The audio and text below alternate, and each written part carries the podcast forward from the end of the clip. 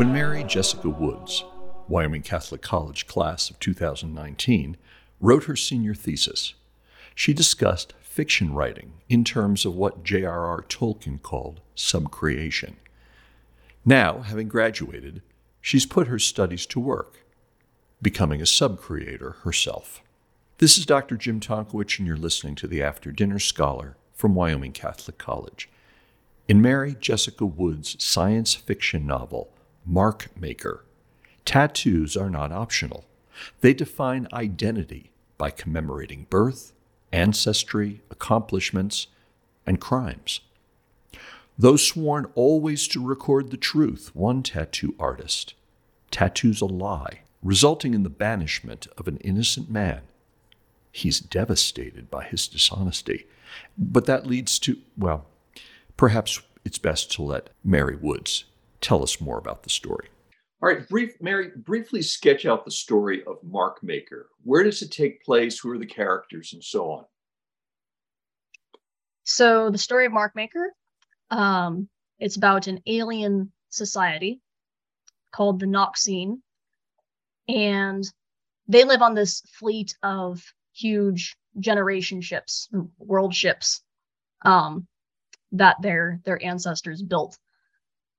And so the interesting thing about their society is that their whole culture kind of revolves around these ceremonial tattoos that every person gets pretty much from the day of their birth, for all their important life events or accomplishments. And the premise of the story is that the main character is a tattoo artist in this world, which is obviously a very important position, given how their society works.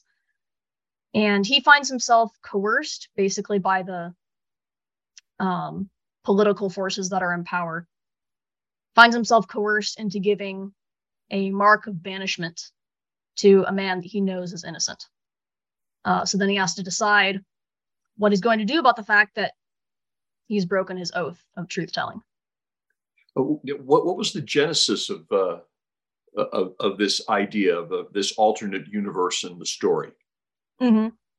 Yeah, that's kind of a fun story. And it's actually very much related to my experience at Wyoming Catholic, funnily enough, because during my time as a student, there was a group of my friends and we did a role-playing game together, like a tabletop role-playing game. But it was like a unique setting. It wasn't, using the Dungeons and Dragons system or that. It was a unique setting that my classmate, Don and Shoal, created. So he'd come up with this sci-fi world with a bunch of different races and factions. So the Noxene were one of these races that was in the game.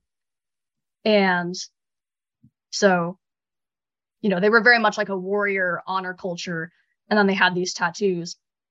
And then later, like after graduation, I was thinking some more about the world and some of the alien races in it.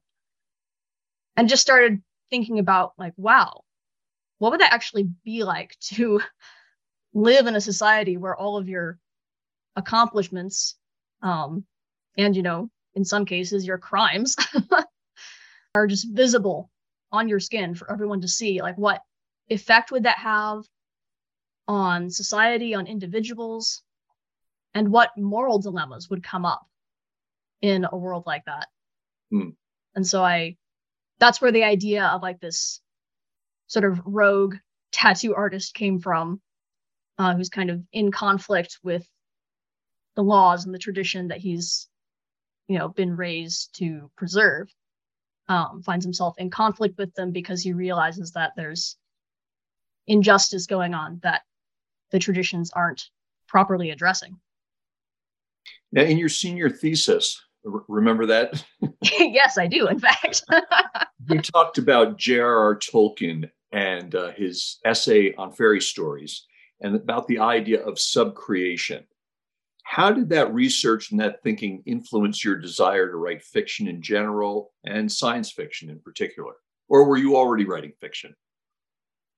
Oh, I was writing fiction well before college, which was actually the reason that I chose to write my senior thesis about fiction, because I've been doing it for a long time, and it was kind of my passion already. But yeah, I really loved Tolkien's essay on fairy stories. Beautiful essay, especially for any fiction writers, but yeah, for like fantasy and sci-fi in particular, it's really good. Yeah, because he just talks about creating that whole, you know, secondary world, and, you know, in sort of like imitation of God's creativity. Now, tell us about writing fiction, the experience you have of writing fiction. It's not like writing an essay or a thesis. No, it's quite different. Well, you had one story about how one of your characters kind of just took over. Yes. Well, there were a couple that took over. I mean, the first one who took over was just the main character. It was a very interesting experience writing the first draft, because when I started this story, I really had no particular expectations for it. It was a totally experimental thing. I had no plot. I didn't even know that much about the setting when I first started. I was just kind of exploring. All I had was the main character who had this secret, like this moral dilemma, that he'd broken his oath to tell the truth. And I didn't know why. I didn't know what his motivations were. I just sort of followed him through that first chapter. And by the end of the first chapter, the things that he ended up doing, which very much surprised me. And I just sort of sat back and thought, oh, this is the story. This is the kind of, you know, person that I'm writing about. I think I want to follow him some more. Yeah. I mean, the little fiction that I've written, yeah, it's weird how the characters kind of take over, and they're doing things, and you say, well, what are you doing? Yeah. Yeah, I love the intuitive aspect of it. It's very exciting, sometimes quite frustrating, because sometimes it happens that, you know, you have a plan for the plot to go one way, and then the characters just refuse to do that thing, and the plot won't go forward until you let them do their own thing. It usually turns out for the best. Yes, well, I think so, yeah. Now, like Tolkien and like other Catholic fantasy writers, your story is not set in a recognizably Christian universe. Talk to us about that. That was a really interesting experience too, and quite unconscious at first. Again, kind of writing these opening scenes about this tattoo artist, this Markmaker, as they're called in the story, having him give, you know, these tattoos to different people, and speaking, you know, these very solemn, like ceremonial words as he's making these symbols related to the different life events. It was actually someone else, like one of my family members or friends, who was reading the very early draft and said, you know, your main character is really looks like a priest, and these marks really seem like sacraments. I'm like, oh, I guess you're right. So yeah, even though obviously it's an alien culture, they have no contact with Christianity, they do still have just sort of a natural religion, their own understanding of the cosmos and of, you know, supernatural powers sort of beyond the physical realm. So that's all very much embedded in the world of the story. And so there are a lot of things that end up being recognizable to us as Catholics in just sort of a natural way. Again, it's not necessarily consciously in mind. I think I can't help myself, really.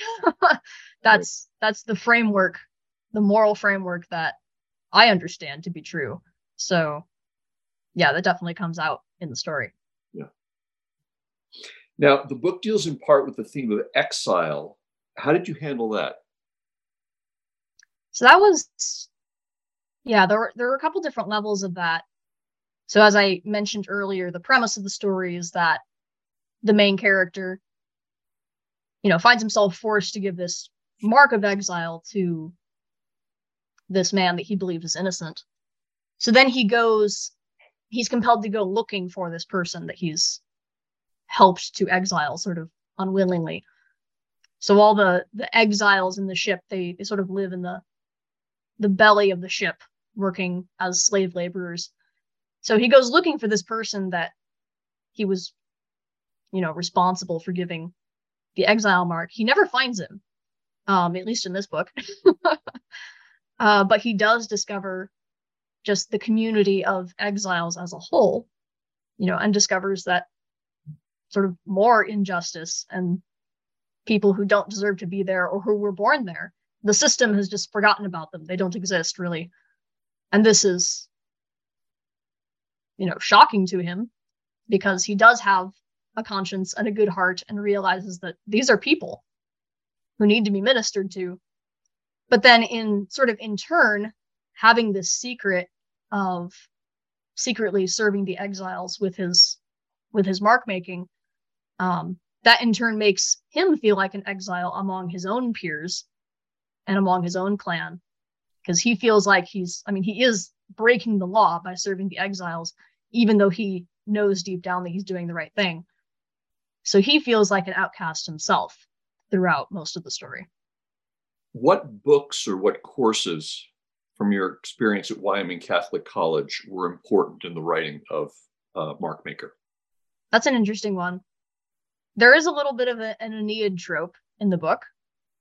I don't want to give it too much away, but Marichel, the main character, by the end of the story, he ends up becoming a little bit of an Aeneas-type figure, sort of like the guardian of his people's tradition and sort of the founder of something new. Okay.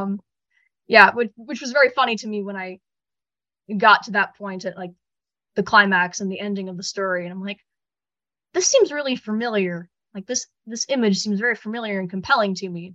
And then I realized, oh wait, that's where I've seen it before. So yeah, it's definitely some of the classics definitely had some subconscious influence there. Another one I would say, well, a combination of Herodotus and Thucydides, sort of the ancient Greek histories, and sort of talking about the different political conflicts. But those writers really frame those conflicts in a moral framework as well. You know, and sort of the pride and corruption and, you know, integrity of the different characters and what it led to. And also the speeches in those histories, the rhetoric was very influential, because there's definitely a political plot in this book as well. There's a conflict between the Markmaker Guild, which, as you would imagine, is a very powerful organization in this society. They're in charge of all the ceremonial marks and who gets them and who doesn't. So there's a conflict between the guild and then this political faction called the Ascendants. And their main thing is they're waging a war against this other race who turn out to be humans, but that's actually not very important to the story, strangely enough. So the Ascendants is waging a war to try and reclaim land on the planets. The warmongering faction comes into conflict with the Markmaker Guild, and so there's, you know, a lot of escalating conflict that happens because of that. There are some, you know, more political type speeches and stuff that was definitely fun to write and sort of analyze with like what I'd learned about rhetoric and speech writing at Wyoming Catholic. Well, now you've already hinted at this, but what are you working on next? Yeah, well, the book only just came out, so you know, give me a moment to breathe.